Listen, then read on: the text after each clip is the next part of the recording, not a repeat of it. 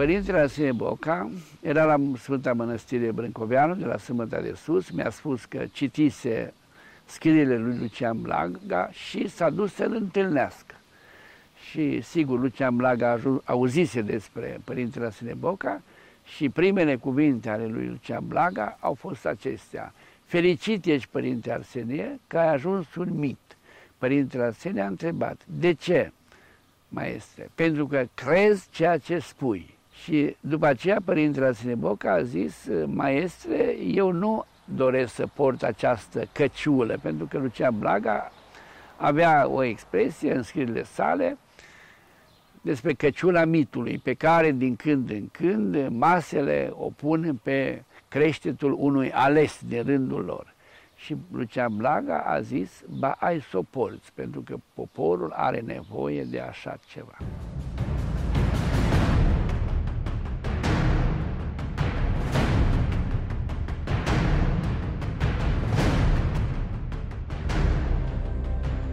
A avut dreptate Lucian Blaga? Cel mai probabil da, iar dovada cea mai clară o constituie râul nesecat de pelerini, apă cu sute de izvoare curgând repezi din toate direcțiile, spre mormântul în care se odihnește duhovnicul Prislopului, cel pe care oamenii l-au ridicat la cinstea de cuvios mărturisitor, luând-o înaintea pronunțării subcomisiei sinodale pentru canonizarea sfinților români, înaintea anevoiosului proces de redactare a referatelor din perspectiva expertizelor teologice de pictură bisericească sau de disciplină monahală, privind propunerea sinodului mitropolitan al Mitropoliei Ardealului de canonizare a părintelui Arsenie Boca. Biografia sa, în reperele ei adevărate, va constitui materialul de lucru al istoricilor, al cercetătorilor bisericești care vor decide acum dacă viața sa a întrunit condițiile de sfințenie. Miturile despre părintele Arsenie vor fi toiagele de sprijin ale mulțimii de pelerini în căutare de binefaceri și mângâieri sufletești pe care speră să le găsească la mormântul său de la Prislop.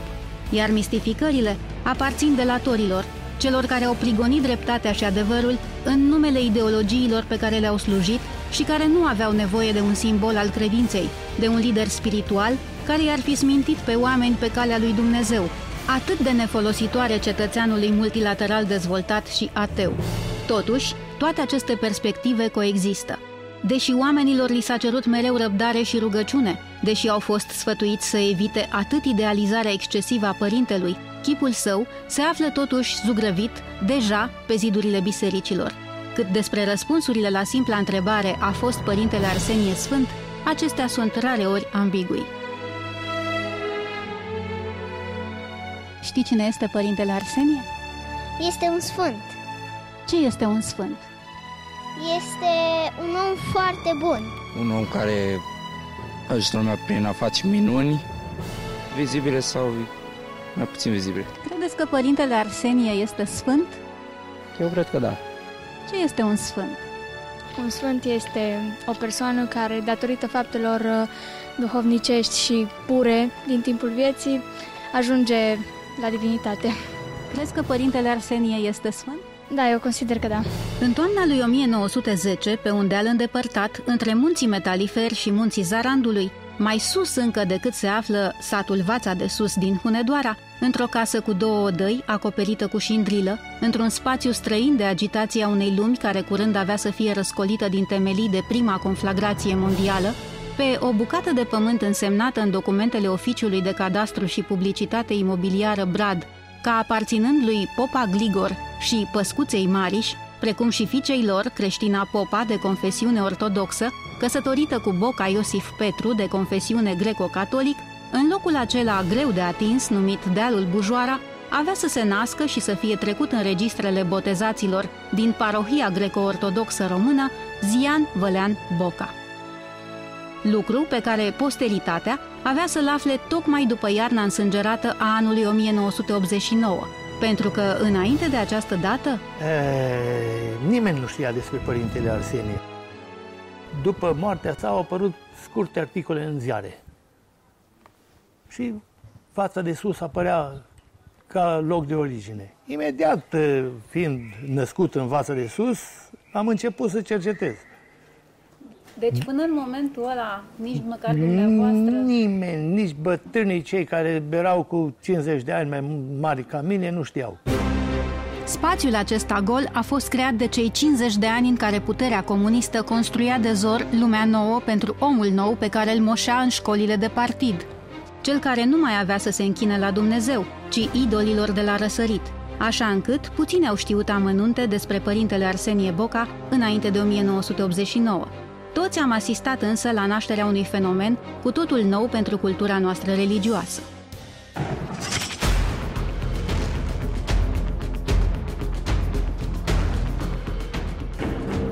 Departe de ceea ce a fost viața eromonahului Arsenie, posteritatea i-a creat mai multe chipuri, fiecare conținând o brumă de adevăr și nesfârșite speculații. În jurul numelui său s-au țesut istorii, legende, povești. S-a făcut presă deșanțată și s-au născut scandaluri mediatice sau de un pietism deplasat. S-au câștigat bani. El însuși a devenit un subiect menit să asigure ratingul televiziunilor să crească traficul pe internet, veniturile firmelor de turism care organizează excursii tematice prin locurile pe unde a trecut și să aducă un anume prestigiu, deopotrivă, autorilor care îl venerează sau care îl contestă, dar care nu ostenesc să scrie și să-și asigure un public constant și dintre cei cu și dintre aceia fără niciun Dumnezeu.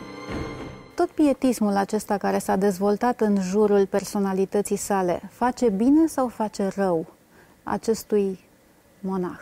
Istoricul nu poate să spună ce este bine și ce este rău. Istoricul are datoria să reconstituie faptele și evenimentele. Este adevărat că această pietate, această evlavie pentru părintele Arsenie a apărut în special după 1990 și în special după anul 2000, dar asta s-a datorat și acele scrise despre părintele Arsenie s-a, s-a datorat mai ales unei lipse de documentări în arhive. Când uh, am avut ocazia, în anul 2007, când uh, mi-a căzut în mână dosarul de urmărire informativă al părintelui Arsenie Boca, să găsesc un duhovnic, auzisem, citisem despre dânsul foarte uh, puține lucruri, auzisem că este văzut ca un mare duhovnic, ca un sfânt. Dar în momentul în care am văzut dosarul de urmărire informativă în anul 2007, m-a impresionat foarte mult. M-a impresionat cazul acestui părinte pentru că încă de atunci m-a convins că a fost un uh, duhovnic autentic. Lumea are nevoie de eroi. Lumea are nevoie de țapii spășitori, drept pentru care contemporanii săi, dar și sus numita posteritate, au țesut istorii în care pe canavaua adevărului aveau să fie brodate nenumărate înflorituri, menite fie să-l slăvească până la cinstea zugrăvirii sale pe zidurile bisericilor, fie să-l coboare la cele mai comune ale vieții de mirean.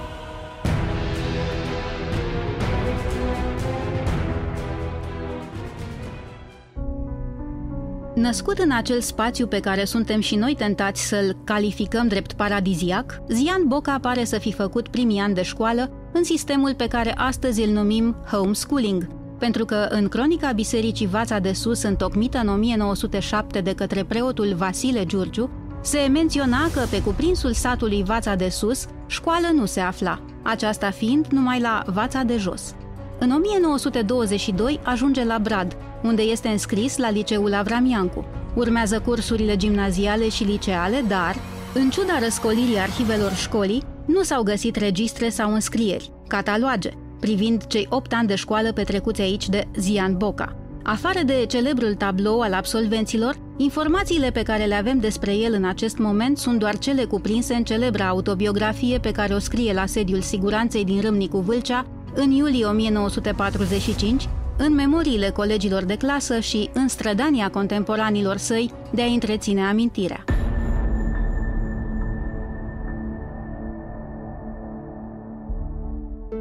Se vorbește în superlative absolute despre înzestrările sale excepționale, despre voința sa extraordinară, despre memoria formidabilă și despre puterea de muncă și tenacitatea ieșite din comun, dar și despre interesul particular pentru religie, științe și desen, despre excelența la învățătură, despre caracterul sobru al elevului care termină studiile liceale în chip strălucit, așa încât, la absolvire, i s-ar fi încredințat cinstea de a planta un copac, simbol al generației sale, care a intrat și el în legenda locului cu numele de Gorunul lui Zian. Așadar, legenda putea să înceapă.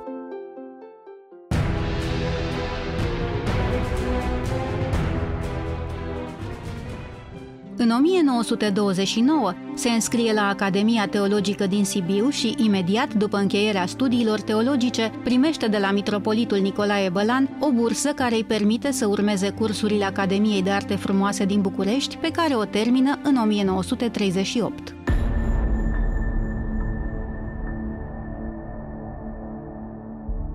Se spune că ar fi pictat secvența intrării triumfale a lui Mihai Viteazul în Alba Iulia, parte a freșcei care împodobește cupola Ateneului Român.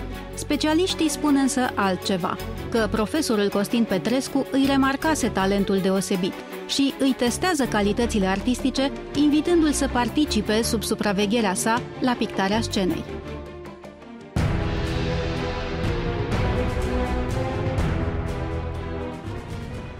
Din această perioadă, când la conducerea României se perindă unele după altele guvernul Alexandru Vaida Voievod, guvernul Duca, cele patru guverne Tătărăscu, guvernul Octavian Goga și două din cele conduse de patriarhul Miron Cristea, când garda de fier este bascoasă în afara legii, ba chemată la guvernare, din această perioadă așadar datează sâmburele suspiciunilor, siguranței și ale securității de mai târziu, legate de simpatia pe care Zian Boca ar fi purtat-o mișcării legionare – așa încât, începând cu 1945, părintele Arsenie va încerca zadarnic să clarifice această situație.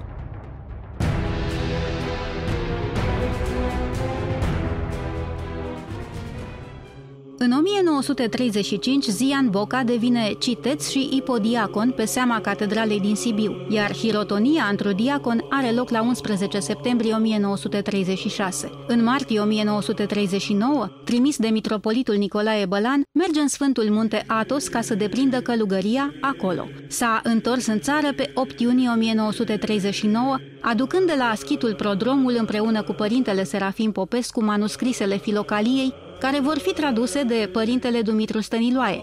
Ipodiaconul Ardelean le va transcrie, va concepe machetele coperților și va asigura prin multele abonamente pe care, prin pasionată muncă de convingere, reușește să le facă în rândul credincioșilor, asigură, spuneam, tipărirea și difuzarea acesteia, îmbogățind patrimoniul cultural al ortodoxiei cu o bijuterie de neprețuită înțelepciune.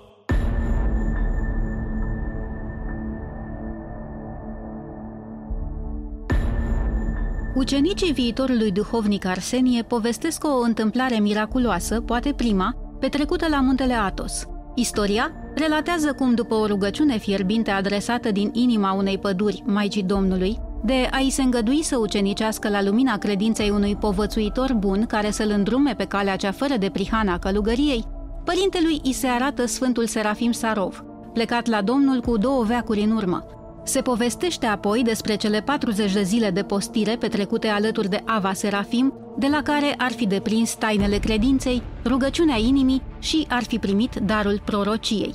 E mit? E adevăr? Cine poate răspunde cu certitudine?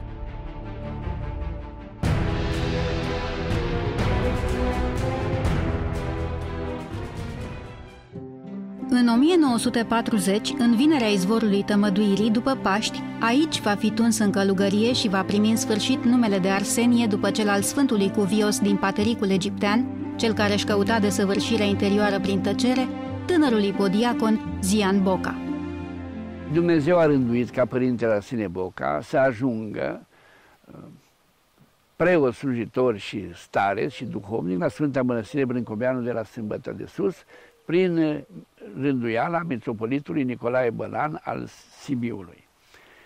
Sfinția sa a pus în practică tot ce a învățat în teologie la Sibiu, a pus în practică uh, experiența de la Sfântul Munte Atos, de asemenea frecventarea cursurilor de ascetică și mistică ale lui Nichifor Crainic din București în perioada când era student la Belearte la București și trăia la medicină și Părintele Arsenie Boca a reaprins un, un rug de credință și de spiritualitate la Sfânta Mănăstire Brâncoveanu de la Sâmbăta de Sus.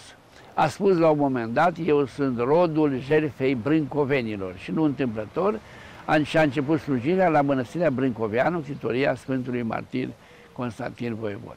Acesta avea să fie începutul văzut al rosturilor sale în sânul Bisericii Ortodoxe Române, acela de misionar al credinței în rândurile unui popor dezorientat de ravagiile celui de-al doilea război mondial, urmate îndată de cele sub care tăvălugul istoriei avea să strivească elita țării, temeiurile ei așezate, România însăși pentru cel puțin cinci decenii.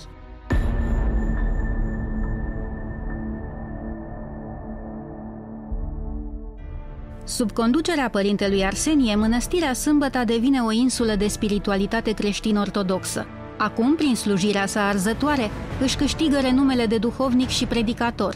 Faima lui crește, nu numai printre credincioșii de rând, ci și printre politicienii și nobilii acestei țări. Astfel, în vara lui 1947, principesa Ileana de Habsburg a venit la mănăstirea Sâmbăta de Sus pentru prima dată după cum arăta părintele Arsenie în ancheta penală din 5 octombrie 1955.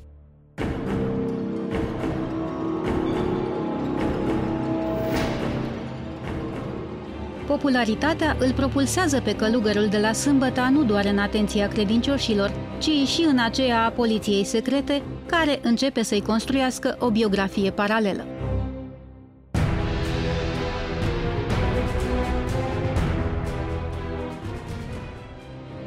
iar presa vremii pune și apaie pe foc, grăbindu-se să numească în derâdere acest fenomen arsenism.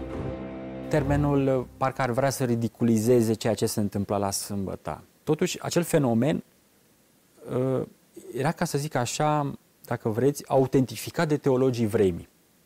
De pildă, în anul 1943, uh, preotul profesor Dumitru Stăniloae, rectorul Academiei Teologice de la Sibiu, da, marele teolog, Uh, chiar scria foarte frumos, în termeni laudativi, despre uh, rigoarea Părintelui Arsenie Boca, despre modul cum îi îndreaptă pe cei care uh, uh, caută vindecarea sufletească, uh, despre viețuirea monahală de la sâmbăta și mai ales despre semnificația fenomenului uh, duhovnicesc Uh, de la, uh, din așezământul brâncovenesc. Deci, uh, n-aș utiliza totu, totuși acest, acest termen care unii l-au, l-au, l-au folosit în epocă tocmai pentru că nu vedeau cu ochii buni ceea ce se întâmpla la sâmbăta.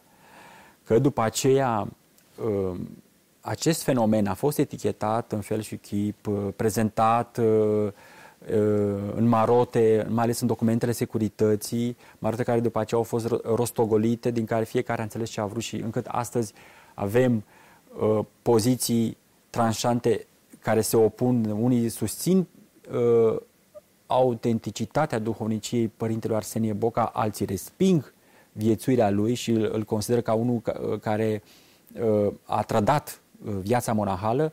Uh, asta nu înseamnă că putem nega, repet, autenticitatea vieții duhovnicești care se consuma uh, în acel loc la sâmbătă.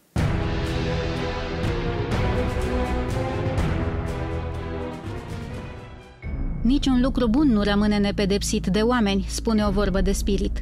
La sâmbăta ea avea să se aplice perfect pentru că viața părintelui Arsenie începe să fie umbrită de acțiunile informatorilor de intruziune a angajaților polițiilor secrete care îi vânează orice cuvânt, orice gest, orice acțiune. Erau la vremea aceea membri ai mișcării legionare, organizați în grupuri de rezistență în munți. Coborau la biserică pentru a-și împlini îndatoririle creștinești, spovedania și împărtășania. Conform mărturisirilor vremii însă, totdeauna primeau de la părintele lor duhovnic Arsenie sfatul de a renunța la politică, de a lepăda pistolul, de a isprăvi cu răzbunarea.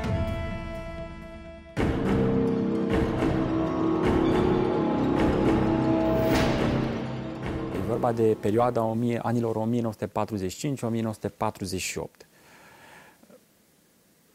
Tocmai pentru faptul că acolo era un ferment duhovnicesc, Uh, foarte căutat de către um, credin, credincioși și având uh, în vedere experiența serviciilor secrete în privința celorlalte fenomene care au apărut la vremea aceea, Vladimirești, Maglavit, serviciile secrete erau foarte, de vremea aceea erau foarte atente la ce se întâmplă acolo. Încet, încet apare și conotația de ordin ideologic, dacă vreți.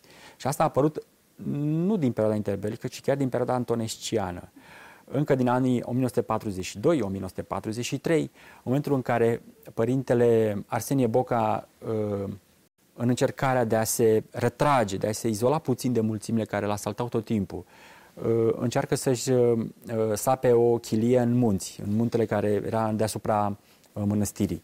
Și gestul său este văzut de către serviciile secrete antonesciene ca în încercarea de a, a se întâlni cu liderul legionar Uh, Nicolae Petrașcu, este adevărat că în anii 1944-1945 el a avut întâlniri cu uh, legionari care veniți din Germania în țară, parașutați de uh, aviația germană ca să pregătească acea contraofensivă uh, împotriva uh, sovieticilor.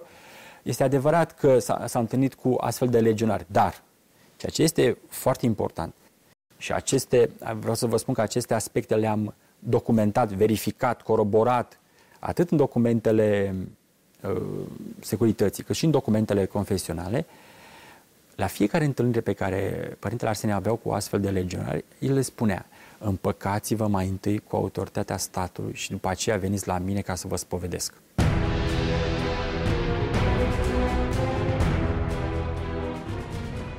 A fost arestat, ținut la Făgăraș și la Brașov, a, a anchetat în prima jumătate a, a lunii iunie 1948, interogat mai ales asupra zisei, așa zisei activități legionare. El de fiecare dată a negat astfel de lucruri.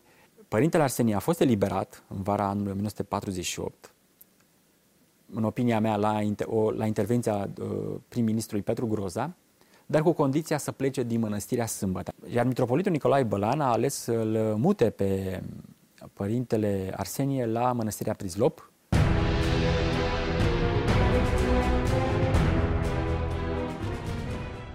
Tema prislopului este una îndelung disputată și discutată. Întâi de toate pentru că părintele Arsenie ajunge aici într-o perioadă istorică extrem de dificilă nu doar pentru că mănăstirea avea o istorie complicată, parcurgând un traseu istoric sinuos.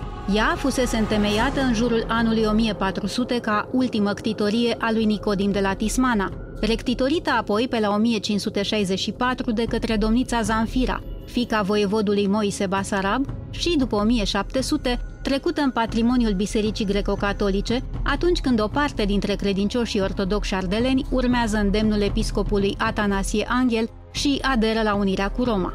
Odată cu încheierea celui de-al doilea război mondial și cu venirea la putere a Partidului Comunist Român, impus de ocupantul sovietic, statul român învață de la stăpânii de la răsărit toate metodele necesare asigurării controlului asupra populației. Între toate celelalte pericole care puteau periclita autoritatea proaspăt instalată prin fraudă la cârma țării, se întrevedea unul deosebit în forța bisericilor. Astfel încât s-au concentrat pentru început pe cea română unită cu Roma. Și așa apare decretul 358 din 1 decembrie 1948, care legifera desfințarea Bisericii Române Unite cu Roma. Sub incidența acestuia intră și Prislopul. Zona aceasta era una profund atașată unirii cu Roma. Era nevoie de o figură impunătoare, de un bun cunoscător al teologiei ortodoxe, al nuanțelor dogmatice care despărțeau credința răsăriteană de cea apuseană de un orator de excepție pentru a încerca să-i convingă pe uniți să facă pasul spre ortodoxie. Și acesta nu putea fi decât Părintele Arsenie. Episcopul de vrednică pomenire Andrei Mageru al Aradului l-a invitat pe Părintele Arsenie Boca în vizitele canonice pe care le-a efectuat în fostele comunități greco-catolice revenite la ortodoxie în acea perioadă și au fost împreună în mai multe locuri. Care au fost mijloacele prin care Părintele Arsenie i-a convins pe cei care trecuseră la Biserica Română Unită cu Roma să se întoarcă la Biserica Ortodoxă? Puterea cuvântului Sfinției sale, limpezimea, învăț, limpezimea învățăturii ortodoxe a Sfinției sale și uh, autoritatea spirituală de care Sfinția sa a dat dovadă. Zona Hațegului, unde se afla mănăstirea Prizlop, era un uh, focar, aș putea spune, de greco-catolicism. Erau un mulți greco-catolici rezistenți acolo și, într-adevăr, Părintele Arsenie Boca a reușit să-i readucă pe acești credincioși greco-catolici la ortodoxie. prin metode de convingere cu argumente creștine? Da, în special prin dialog și prin, mai ales prin predică. Părintele uh, ținea niște predici care, și avem mărturile celor care l-au cunoscut în mod direct, ținea niște predici care îi insuflețea pe, pe credincioși. Tocmai de aceea era uh, de multe ori cercetat.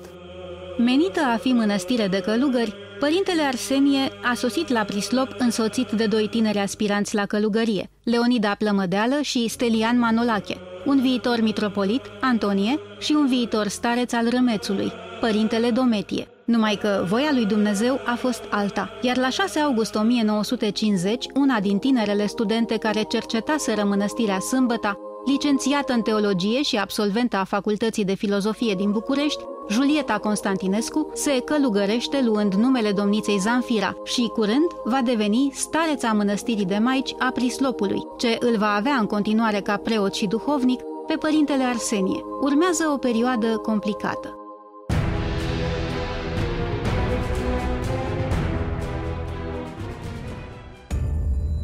În ianuarie 1951, părintele Arsenie va fi arestat și pentru că, în opinia anchetatorilor, încă ar fi păstrat sentimente legionare și îi binecuvânta pe legionarii fugari, dar și pentru o misiune de denunț, în privința lui Leonida Plămădeală pe care l-ar fi ascuns la Prislop și este încarcerat la Ocnele Mari și la Canal. Perioada de la Prislop din anii 50 a fost mai grea decât perioada de la Sâmbăta din anii 40. Deci părintele la Sineboca, jumătate din perioada de la Sâmbăta, de la Mănăstirea Brâncoveanu, a activat în cea primă parte, a fost o perioadă de libertate, ca să spunem așa, până în 1945. După aceea au fost uh, interogări, dar perioada de la Prislop a fost mai grea. Întors de la canal în 1952, părintele Arsenie își dedică tot timpul slujirii pe care înțelege să o facă în cel mai autentic duh călugăresc. În taină, în puține cuvinte, multă meditație și rugăciune, iar ca rucodelie își rânduiește restaurarea mănăstirii Prislopului.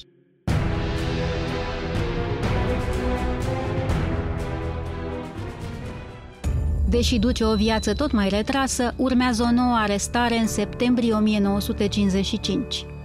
L-a căutat pe Nicolae pe vremea când era ascuns S-a dus la tatălui în Săbolciu și nu e colea, e departe. Și bineînțeles tatălui, știind că îl cunoaște, i-a spus unde stă ascuns. El era la Timișoara și a plecat părintele de la Săbolciu la Timișoara, unde Nicolae stătea la o familie rudă cu el și a fost extrem de surprins când l-a văzut pe părintele la ușă. Bineînțeles că l-a primit și părintele l-a invitat să meargă la Prislop așa, ca un fel de ascunzătoare, dacă vreți. Acolo era viitorul mitropolit Antonie și cu părintele Dometie. Și Nicolae a refuzat. A spus, părinte, dacă eu vin acolo, securitatea mă va prinde și o să desfințeze mănăstirea din cauza faptului că ne-ați primit pe noi. Părintele se întoarce din nou la mănăstire în aprilie 1956, după ce trecuse în numai câteva luni prin penitenciarele Timișoara, Jilava și Oradea. Începe să se gândească la o pictură nouă pentru biserică, așa încât naosul și altarul sunt tencuite, așteptând spre împodobire chipurile sfinților. Cu toate astea, mai marilor securității, nici nu le trecea prin cap să-i dea pace.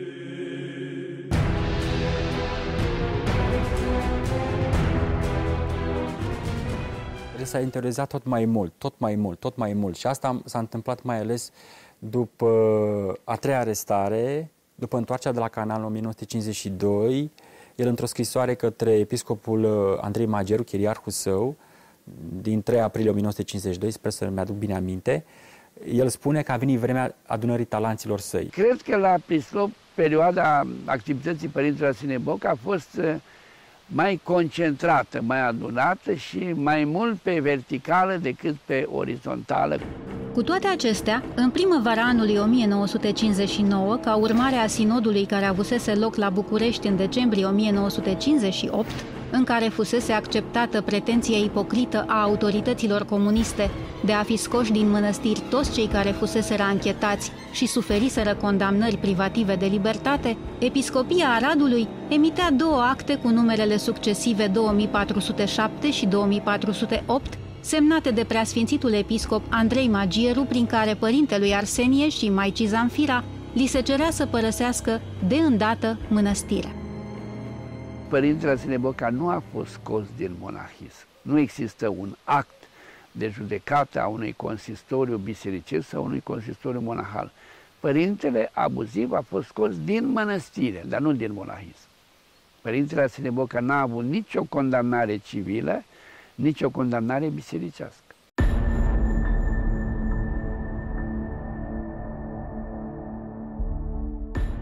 De ce și pe cine deranja părintele Arsenie? Pe toată lumea, am spune. În epoca aceea plină de transformări neînțelese, de abuzuri din partea noilor autorități atee, era natural ca oamenii să se îndrepte spre repere sigure, credința, tradiția, familia. Faima părintelui Arsenie se întemeia pe trăirea riguroasă a călugăriei după regulile cele mai aspre, iar sfaturile pe care le dădea celor veniți să-l cerceteze nu căutau să câștige bunăvoința omului, ci mântuirea sufletului. Era natural ca despre un asemenea om căruia încă din vremea când sluja la sâmbăta îi se spunea Sfântul să se nască povești. Și era firesc să apară și tema minunilor. Sunt sigur că părintele a săvârșit minuni în timpul vieții, a săvârșește minuni și după moarte, sunt sigur, dar acest lucru nu mi se pare că îl definesc pe Părintele Sineboca în modul uh, absolut. Eu cred că toate aceste lucruri și anumite vindecări și pelerinajul de la Prislop de 30 de ani încoace sunt uh, coaja lucrurilor, esența Părintelui Arsene Boca, miezul, ceea ce vrește pe Părintele Arsene Boca, este greu de surprins și de pătruns. Pentru mine personal, Părintele Arsene Boca este un stilb de foc, în lăuntru căruia este un rug aprins. Cea mai răspândită istorie este aceea care relatează plecarea sa în duh din lagărul de la canal pentru a participa la înmormântarea mamei sale, Creștina Dărău, tocmai în satul Hălmagiu din județul Arad. Adevăr sau fals? N-aș putea spune de unde um, s-a născut această poveste, dar a circulat cu insistență adevărat și astăzi circulă. Dar știu un lucru foarte interesant, anume că în anul 1984, la o întâlnire a părintelui cu informatorul templarul Ion, la Sinaia, îi spunea că, uite, s-a deschis canalul Dunăre Marea Neagră, s-a lansat în cele din urmă. Și relatau din cele citite în, ziar, în ziarul Scânteia. Părintele Arsenie citea ziarul Scânteia. Și uh, atunci el uh, spune că, da, că am fost la canal și când am fost la canal uh, s-a a început, s-a născut o, o vorbă despre mine că m-aș fi teleportat, că m-aș fi, m-aș fi mutat cu trupul și aș fi fost prezent la mormântarea mamei mele, ceea ce este o minciună. Deci chiar el contrazice acest lucru.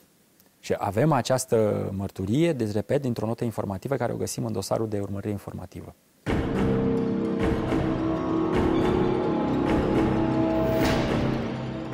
Într-o zi murise maică sa. Era la canal. Era la canal.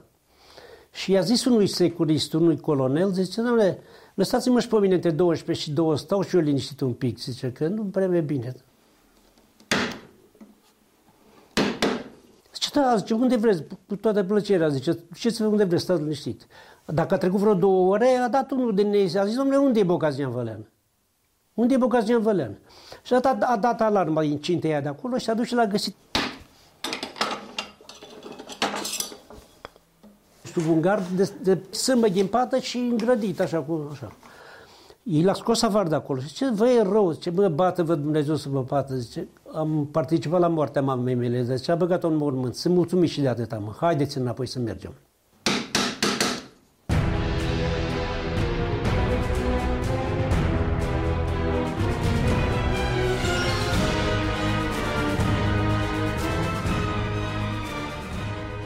Așa și părintele Arsenie a făcut mănăstire din Marea Temniță care era România de dincolo de zidurile Sfintelor Lăcașe, golite de viețuitori prin efectele decretului 410 din 29 octombrie 1959.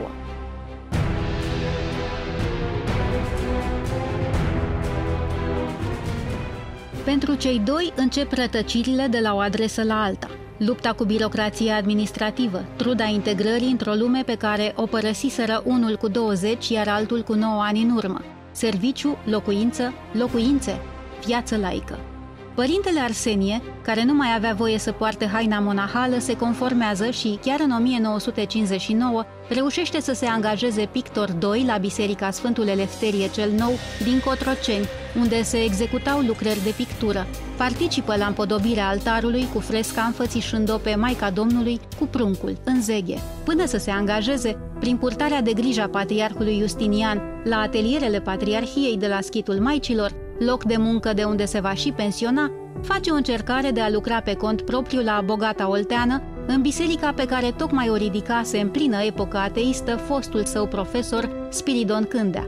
Între 1960 și 1962 construiește un program iconografic, desăvârșește împreună cu Maica Zanfira fresca altarului și pictează pridvorul.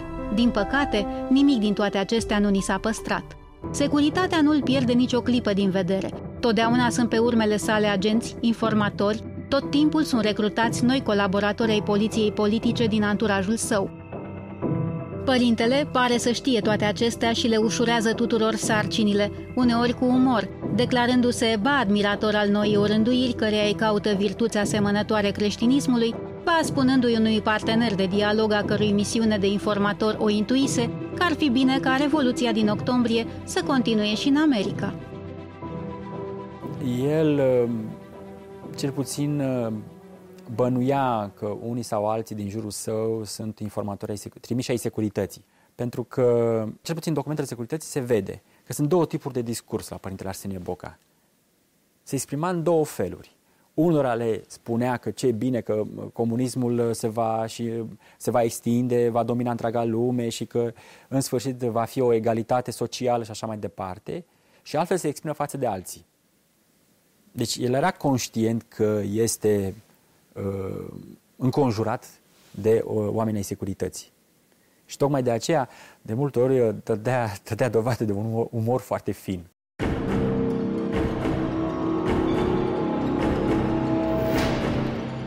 Între mistificările pe care le orchestrează securitatea se află și semănarea îndoielii în privința faptului că părintele Arsenie și-ar mai fi păstrat jurămintele călugărești. Fotografii realizate în filaje de către securitate, care circulă de avalma pe internet și în felurite publicații, ne arată un om greu de recunoscut ca un fost monah. Se întâmplă acest lucru pentru că și-a acceptat canonul de a trăi formal în lume, așa cum făceau toți ceilalți. Din fotografii, nim, parcă nimic nu ți-ar spune că ar fi vorba de fostul duhovnic, marele duhovnic de la uh, Sâmbăta sau de la Prizlop, ci este un om obișnuit. Uh, el se interesează tot mai mult, spuneam, încât uh, uh, la un moment dat spune, mi-aduc aminte, într-un dialog cu un informator al securității, el spune că atunci când pictează, el se simte fericit cu sfinții. Asta spune foarte mult despre trăirea lui interioară.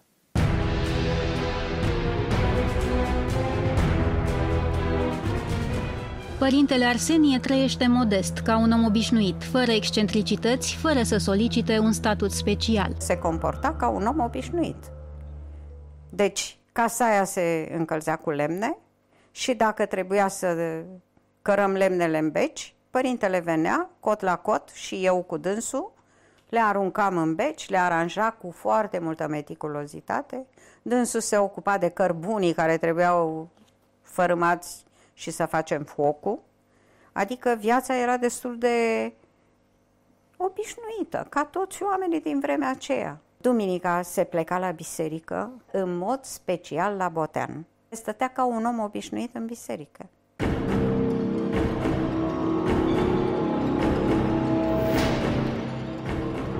O altă umbră aruncată de oamenii securității peste viața curată a părintelui Arsenie a fost semănarea îndoielii în privința relației sale cu Maica Zanfira. Numai că mărturia unor oameni care au locuit împreună cu cei doi în imobilul din strada Țiglina spulberă orice urmă de suspiciune. Cât ați locuit împreună în Țiglina? Eu cred că vreo 4-5 ani, eu. Iar după ce m-am căsătorit, cred că numai vreun an și jumătate am mai stat împreună. Un apartament mic. Și fiecare avea camera lui, părintele camera mică, maica Zanfira cu mama sufrageria, iar eu stăteam în hol. Au fost amândoi călugări. Și viața lor a fost ca la mănăstire, probabil, ascultând unul de altul. Părintele cred că și-a luat, zic, asta e de la mine, cred că și-a luat canonul ascultării față de stareță, iar stareța canonul ascultării față de duhovnic.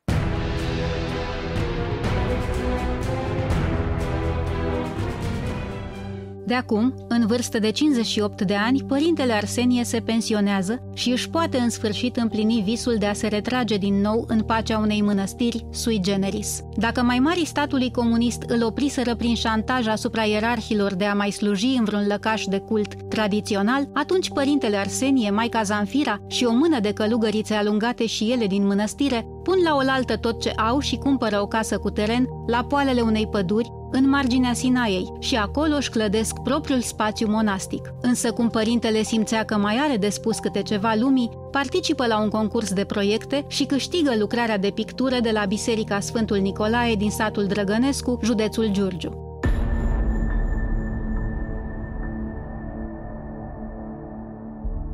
Oamenii continuă să-l caute, deși el vorbește tot mai puțin. Se exprimă laconic, dă sfaturi duhovnicești de bun simț, de multe ori îi ajută pe cei care îl caută, știindu-le nevoile înainte ca ei să ceară. Încep să circule din nou istorii despre vindecări miraculoase și prorociri adeverite.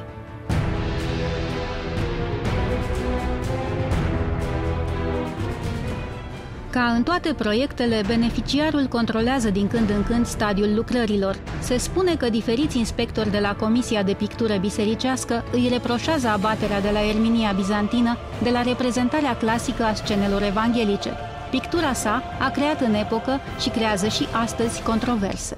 Arsenie Boca n-a urmărit un program iconografic dintre cele consacrate, cele cunoscute, ci mai degrabă și-a alcătuit propriul său program iconografic, urmărind uh, niște teme și urmărind un mesaj, mai ales un mesaj. Probabil în acea epocă în care îi se luaseră toate posibilitățile de exprimare, el fiind uh, un uh, părinte, un duhovnic, un monah, care avea foarte multe lucruri de spus, pentru că Dumnezeu îi dăduse acest dar al comunicării către oameni, îi se luase orice fel de posibilitate de a se exprima și cred că pictura a fost unicul limbaj care i-a mai fost la îndemână. Nu e o pictură frumoasă în sensul esteticii comune, ci mai degrabă este o pictură care nu vrea să încânte ochiul, dar care, așa cum ar spune părintele Nicolae Steinhardt, ar vrea să scandalizeze. Arsenie Boca știa să picteze în stil bizantin. Nu a făcut-o însă la Drăgănescu. Pictura bizantină este o pictură hieratică,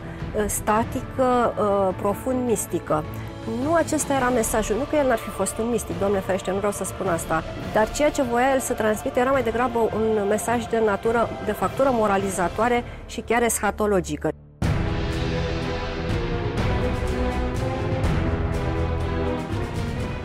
Părintele trăiește retras și intră în legătură cu foarte puțini oameni, dar de securitate nu scapă.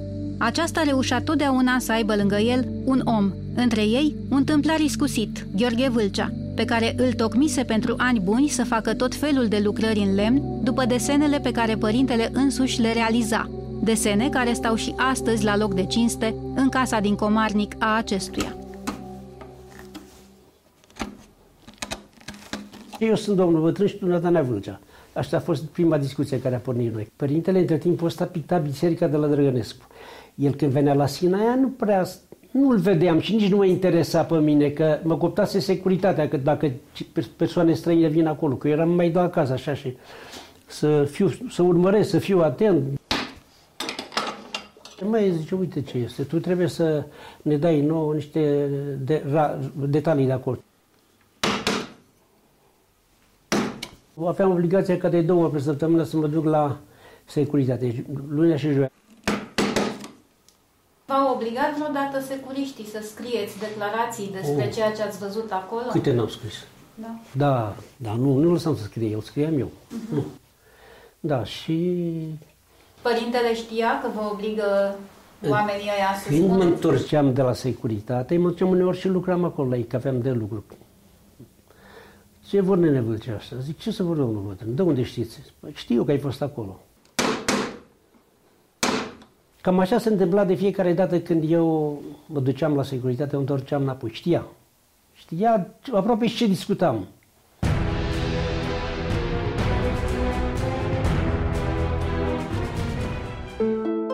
Când toate au fost rânduite, cărțile scrise, pictura de la biserica din Drăgănescu încheiată, părintele s-a pregătit să-și ia rămas bun de la lumea aceasta.